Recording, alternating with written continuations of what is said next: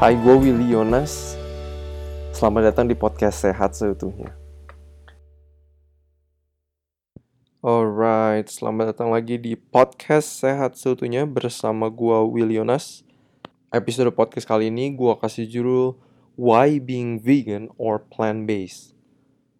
Kenapa sih kita jadi pemakan nabati 100% atau whole food plant-based diet atau vegan?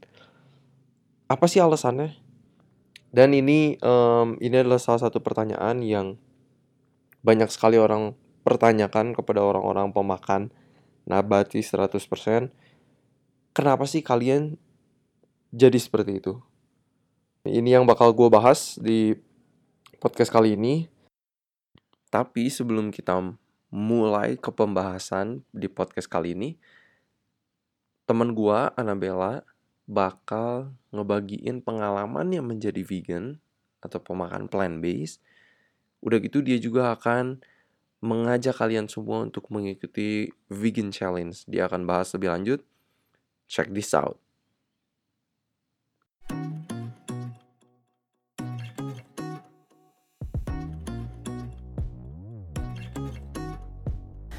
Halo, aku Annabella dan aku udah menjalani pola hidup vegan selama dua setengah tahun and it's been one of the best decisions of my life. Selain uh, manfaat ke lingkungan dan ke hewan-hewan, ada manfaat buat kita juga. Um, I feel more energetic, energi aku lebih banyak semenjak aku menjalani pola hidup vegan. Kalau aku olahraga nggak pernah cramping dulu kalau aku makan aku harus nunggu 4 jam sebelum olahraga. Sekarang kayak oke okay, oke okay aja. Dan kulit aku lebih mulus. Dulu aku mau ada masalah acne. Nggak tahu kenapa semua perempuan di keluarga aku masalah acne. Dan ya semenjak vegan nggak pernah breakout lagi. Dan aku juga lebih gampang jagain berat badan. I was a very fat kid. Aku gendut sampai aku umur 20-an dan aku diet tapi I mean no one likes to diet. Diet aku sering gagal.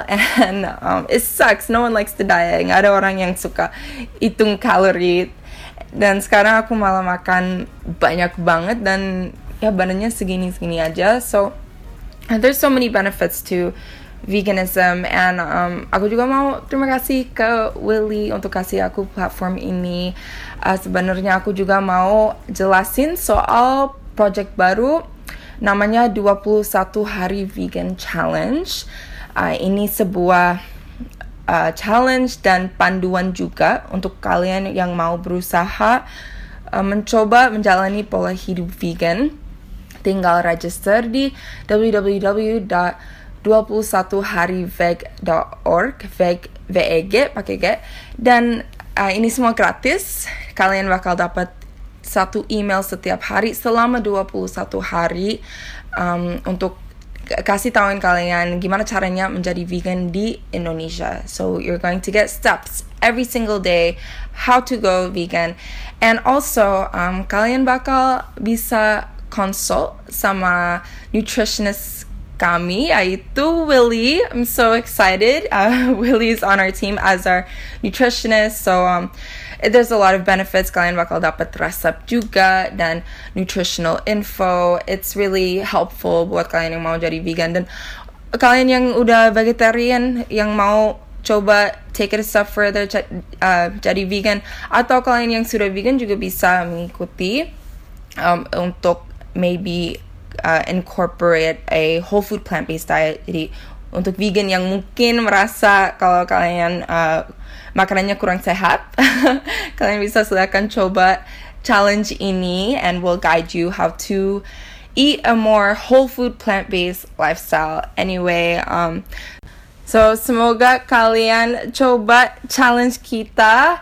Um, I mean, there's nothing left to lose. It's free. Just try it out, and I'm sure kalian bakal dapat informasi baru. And yeah, there's always something new to learn. Okay, see you. Menarik banget. Mungkin kalian yang masih baru ke dunia ini, dunia kesehatan, mungkin kalian masih ada yang bingung dengan term atau kata vegan plant based sama whole food plant based diet apa ada bedanya sebenarnya jadi basically kalau dari segi makanan itu sebenarnya sama. Ya kalau dari segi makanan vegan, coba gue mau cerita sedikit sejarah soal vegan. Jadi vegan itu ditemukan oleh seseorang yang namanya Donald Watson di tahun 1944 untuk membedakan dari kata vegetarian. Mungkin banyak kalian yang udah tahu vegetarian. Vegetarian itu mereka nggak makan daging, tapi masih makan uh, produk susu atau produk hewani kayak keju, yogurt, susu sapi, telur, atau juga nama lainnya itu lacto-ovo vegetarian. Tapi Donald Watson ini membuat kata vegan untuk membedakan dari vegetarian. Kayaknya dia kecapean deh ngejelasin, oh ya saya vegetarian tapi saya nggak makan produk hewani lagi. Jadi akhirnya dia cari-cari kata-kata yang kira-kira bisa mewakili akhirnya dia pilih vegan di 1944. Nah, kalau kata plant-based atau whole food plant-based diet itu yang bikin kata itu adalah atau mempopulerkan kata itu adalah Dr. T. Colin Campbell, penulis buku dari China Study. Dia adalah salah satu peneliti. Uh, menarik sekali, gue nggak mau cerita soal buku The China Study. Gue pengen kalian coba baca sendiri. I think it's a very good book. Dia yang mempopulerkan kata whole food plant based diet. Karena akhirnya dia dari researchnya dia melihat bagaimana whole food plant based diet ini nutrisi makanan-makanan nabati itu bisa menjadi salah satu cancer treatment. Oke. Okay? Jadi menarik banget kenapa sih si Dr. T. Colin Campbell ini juga pakai kata whole food plant based diet. Bukan kata vegan. Kalau dia lebih di arah kesehatan karena dia tuh pengen orang-orang makannya itu whole food, makanan yang utuh dan yang plant based yang berbasis nabati. Jadi dengan kata lain, dia pengen orang-orang makan nasi hitam dibandingkan nasi putih. Lebih baik makan ubi asli daripada keripik ubi. Karena dia pengen ngajarin orang-orang kita tuh harus makan yang whole, yang utuh, yang seminimum sekali prosesnya kalau bisa. Jangan yang udah dibungkus-bungkus, yang udah di pabrik-pabrik. Kalau enggak nanti kita jadi kategorinya masuk ke junk food plant based karena banyak juga makanan-makanan yang berbasis nabati tapi itu nggak terlalu sehat. Oke, okay? kalau misalnya kayak gula, contoh, gula itu nabat, misalnya diambilnya dari air tebu, dijadiin gula dan lain-lain. Tapi kalau misalnya kita banyak makan itu karena gula itu udah diproses banyak, panjang sekali, itu kurang menyehatkan. Jadi itulah term, makanya kenapa dia suka pakai term whole food plant based diet karena kita harus makan makanan nabati yang seutuh mungkin, yang sealami mungkin. Itu term yang paling gue suka secara pribadi karena gue banyak bergeraknya di bidang kesehatan. Makanya gue sering pakai kata whole food plant-based diet.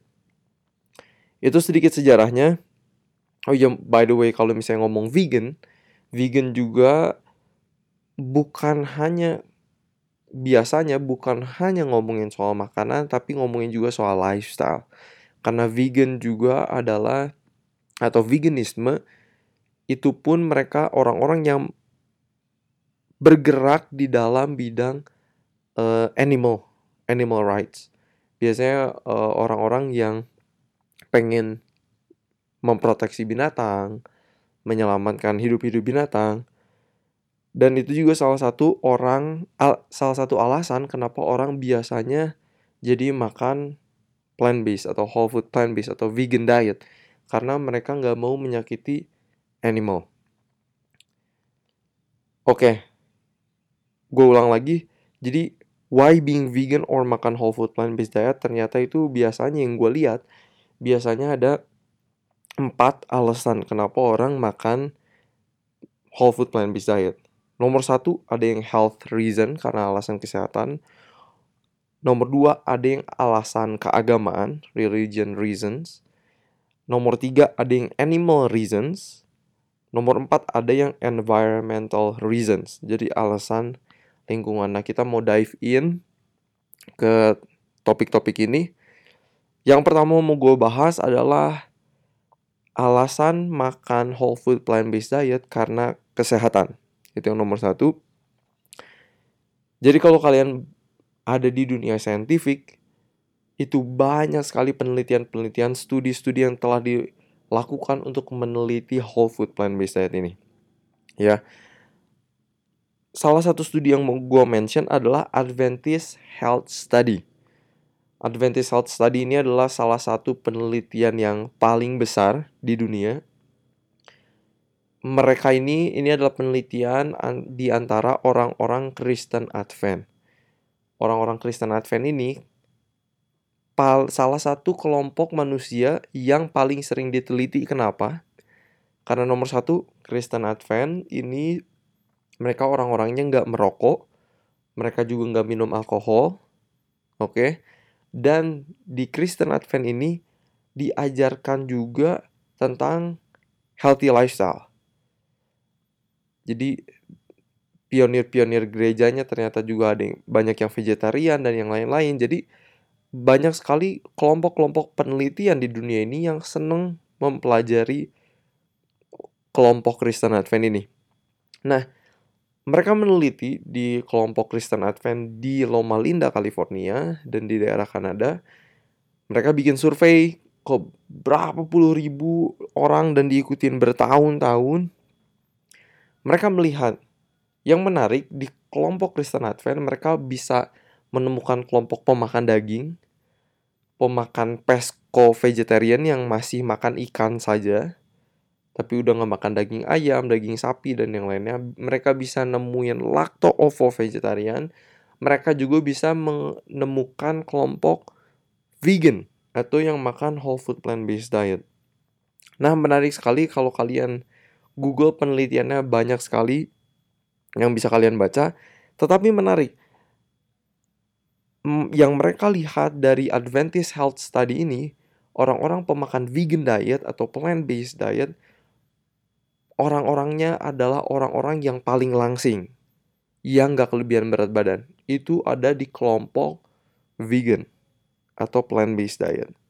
Menarik juga di kelompok vegan, mereka juga memiliki risiko terkena diabetes paling rendah dibandingkan yang lain. Apakah itu yang lacto vegetarian masih pada makan telur, susu, keju, yogurt dibandingkan yang pesco vegetarian dibandingkan yang meat eaters yang masih makan daging.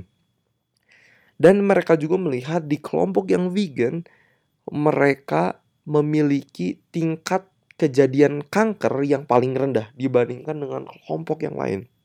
Wow, kalau gue seneng banget baca penelitian-penelitian ini, kenapa? Karena itu ini salah satu alasan kenapa gue jadi makan vegan diet atau plant-based diet karena gue lihat pemakan vegan diet, pemakan yang 100% nabati, mereka memiliki risiko yang jauh lebih rendah untuk terkena penyakit-penyakit pada umumnya. Jadi kayak serangan jantung, diabetes, kanker, stroke, hipertensi, dan yang lainnya. Banyak sekali penelitian yang lainnya yang bisa gue mention.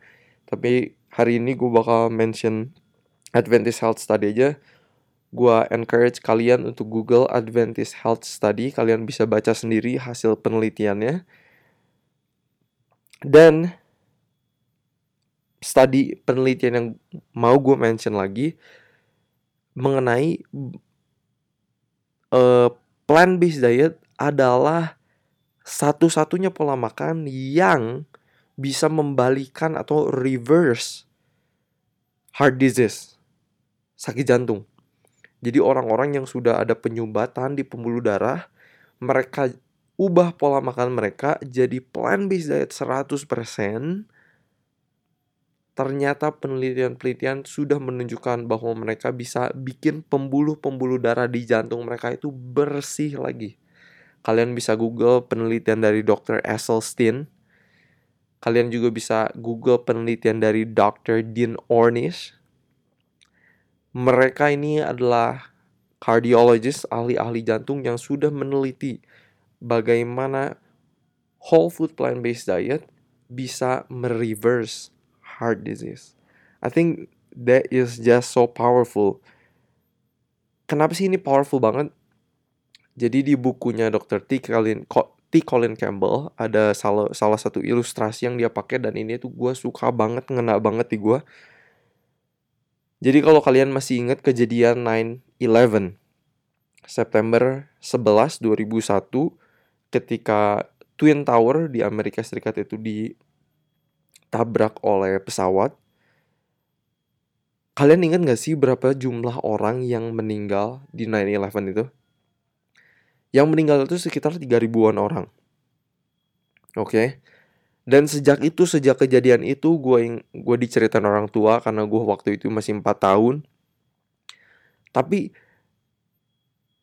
untuk masuk Amerika itu jadi susah banget security-nya itu jadi ketat banget. Sekarang aja sampai hari ini kalau kalian masuk Amerika, kalian harus di-scan, kalian harus pas di-scan badan kalian tuh uh, ikat pinggang itu harus dilepas, sepatu itu harus dilepas. I mean, security-nya itu jadi tinggi banget. Sejak 9/11. Oke. Okay? Yang meninggal totalnya sekitar sekitar 3 ribuan. Oke, okay, kalau kita lihat statistik yang lain, berapa banyak sih orang Amerika yang meninggal karena heart attack, karena serangan jantung setiap harinya? Menurut statistik itu juga sekitar 3 ribuan orang setiap harinya. Wow, kenapa sih orang-orang pemerintah melakukan effort secara besar-besaran untuk menjaga security keamanan Amerika dengan luar biasa. Sedangkan orang-orang yang mati karena heart attack 3000 orang setiap harinya di Amerika. Kenapa sih kita nggak melakukan effort yang sama untuk mencegah hal-hal ini? And simply by changing the diet. Ya, gue juga sekarang lagi melihat kalau kalian lagi lihat berita, um, coronavirus sekarang lagi heboh banget, lagi epidemik, lagi menjadi wabah. Asalnya dari Wuhan di Cina.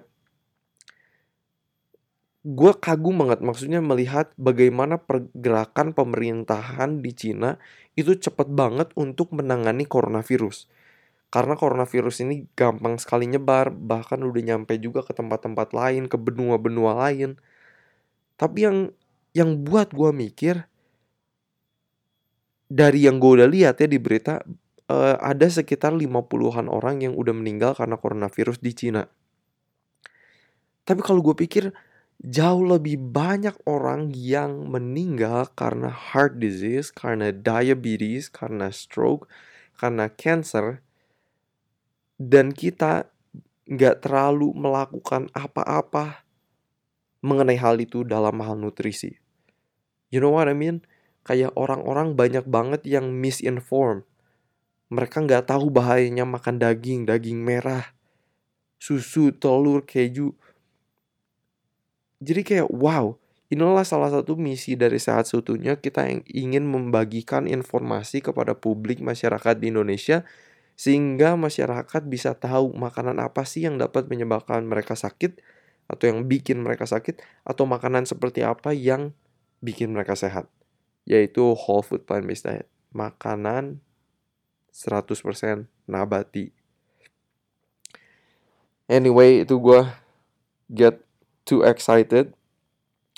Dan ya gue ngelakuin ini semua karena gue melihat opah gue sendiri yang terkena stroke sebanyak lima kali. Dan beliau masih hidup sampai hari ini dan kualitas hidupnya bisa kalian bayangkan cuma di kursi roda.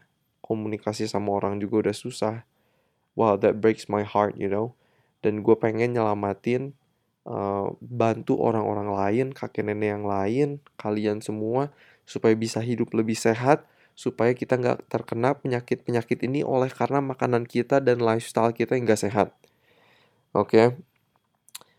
Nah, kalau kalian mau tahu lebih lanjut nih mengenai plant-based diet uh, dan kalian bisa nonton beberapa dokumenter yang sangat gue rekomendasi. Yang pertama adalah Forks Over Knives.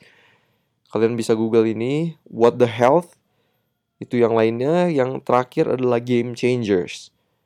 Itu tiga dokumenter yang gue saranin kalau kalian pengen tahu lebih banyak soal plant-based diet, kalian bakal nonton dokumenter nggak akan bosen, very informative. Udah gitu juga banyaklah hal-hal yang bakal mengagetkan kalian kalau kalian nonton dokumenter ini.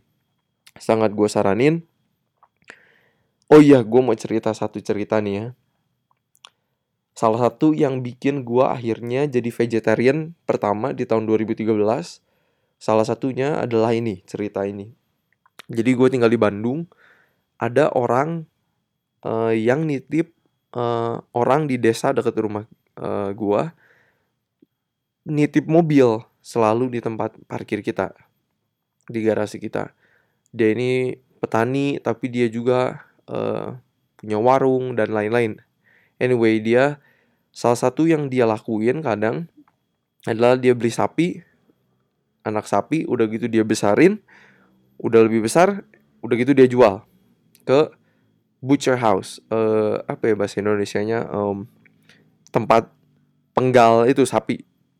Ya dia besarin dan lain-lain. Satu kali dia bawa sapinya ke garasi rumah kita. Udah gitu kita tanya e, pak mau dibawa ke mana nih sapinya? Oh ini aduh sapinya udah sakit. Mau dibawa ke dokter hewan? Oh iya. Iya nih ini udah beberapa kali dibawa ke dokter hewan. Karena udah sakit udah dikasih antibiotik nggak sembuh sembuh katanya. Ini mau dicobain lah terakhir katanya ke dokter hewan. Oh iya iya. Oke akhirnya dia bawa ke dokter hewan. Udah gitu beberapa hari kemudian kita ketemu lagi. Pak gimana sapinya? Oh ini udah dibawa ke butcher house kan ya? Ke tempat pemenggalan sapi. Kenapa pak? Nggak sembuh sembuh soalnya jadi ah udah susah sembuh sakit. Ya udah di, dijual aja di di di penggal waduh pas gue denger cerita itu gue inget wow berarti banyak sapi-sapi yang dibawa ke butcher house itu yang sakit. Dan itulah yang orang-orang makan. Wow. Dan dari cerita itu gue nggak nggak bisa lupa sampai hari ini. Kita nggak tahu friends teman-teman kalau misalnya kalau kalian masih yang makan daging daging yang kalian makan di restoran yang kalian makan di restoran mana pun deh kita nggak tahu gimana kondisi hewan itu sebelum dibunuh apa itu lagi sakit udah disuntikin antibiotik terus I don't know Anyway, itu salah satu alasan kenapa gue jadi vegetarian di tahun 2012. Udah gitu di tahun 2015 gue akhirnya jadi plant-based. Anyway, itu dari health reason. Jadi, why being vegan? Why being plant-based eaters? Uh, nomor satu adalah health reasons. Terus yang mau gue bahas, yang nomor dua sekarang adalah animal reasons. Jadi banyak juga orang-orang yang jadi vegan karena mereka cinta sama binatang-binatang. Mereka nggak bisa lihat binatang-binatang itu menderita, suffer, uh, dibunuh-bunuhin di pejagalan. Um, itu alasan yang lain um, gue nggak bisa bahas banyak soal itu gue belum banyak mendalami soal itu tapi kalau gue pribadi kenapa gue akhirnya makan plant based nomor satu adalah health reasons. Poin yang nomor tiga adalah environmental reasons. Masalah lingkungan. Kenapa sih masalah lingkungan ini? Kalau nanti kalian nonton dokumenter What the Health kalian bakal lihat berapa banyak sih pohon-pohon di dunia ini yang ditebangin, hutan-hutan yang ditebangin sama industri-industri daging karena mereka mau bikin lahan-lahan peternakan yang lebih besar. Ngeri sekali kalian bisa nonton nanti di What the Health lebih banyak, kalian bisa baca online lebih banyak juga. Dan ini yang uh, satu lagi yang mau gue bahas. Satu kali gue ke Museum National Geographic di Washington DC Terus gue inget banget waktu itu lagi bahas soal binatang-binatang. Dan gue ketemu satu part, satu bagian di museum itu. Yang nunjukin berapa banyak air sih yang digunakan untuk bikin satu beef burger. Oke. Okay? Jadi kalau orang nih ke McDonald makan satu burger uh, daging sapi, berapa banyak sih air yang dibutuhkan untuk sampai dapat sampai kita bisa makan satu beef burger. Ya kalau ini juga gue tadi baru ngeliat di uh, beda-beda website uh, mirip-mirip angkanya tapi uh, kalian bisa double check lagi cross check. Ini dari salah satu website yang gue dapat itu dari government di Amerika. Jadi mereka yang mereka tulis di websitenya untuk mendapatkan satu per 4 pound atau itu sama dengan 0,11 kg ya 0,11 kg itu kecil banget dikit banget untuk mendapatkan 0,11 kg daging sapi itu dibutuhkan 460 galon air yang sama dengan 1750 liter air. Man, you know how much water does it take to produce beef meat. Man, banyak banget air yang digunakan untuk mendapatkan daging sapi. Kalian bisa banyak baca lagi mengenai environmental effects dari industri-industri daging. Man, it's scary. It is scary. Dan kalau kalian mau nonton lebih banyak lagi, gue uh, saranin satu dokumenter yang namanya Dominion. Kalian bisa Google itu juga. Itu bagus untuk ditonton, bikin kalian lebih sadar sebenarnya berapa sih impact dari industri-industri binatang ini, industri-industri daging ini kepada environment. Ya. Yeah. So, anyway itu alasan-alasan why being vegan, why makan whole food plant-based diet yang pengen gue bagiin di podcast kali ini. So gue mau encourage kalian untuk subscribe for free di 21hariveg.org So kalian bisa explore menu-menu yang plant-based. Kalian juga mungkin bisa bakal lebih mengerti mengenai plant-based diet dengan subscribe ke 21hariveg.org kalian dapat banyak pengertian di email-email yang kalian bakal dapetin. Anyway, itu yang mau gue bagiin. Seperti biasa, saran gue makan whole food plant-based diet, exercise, dan have a good mental health. Kalian bisa rate podcast ini di Apple Podcast, give us um, the rating, and share it with your friends. Semoga podcast ini bisa terus bermanfaat. Kalian juga bisa follow Instagram Sehat Seutuhnya, at setuhnya. Instagram gue secara pribadi, Willy Yonas. Kalian juga bisa follow Instagram temen gue, Annabella, at just Annabella. Dia juga punya satu account Instagram khusus tentang vegan food diary-nya. Jadi Anna Vegan Food Diary. Kalian bisa follow Anyway, I hope you are blessed by this podcast. Salam sehat dari gua, Willy Yonas.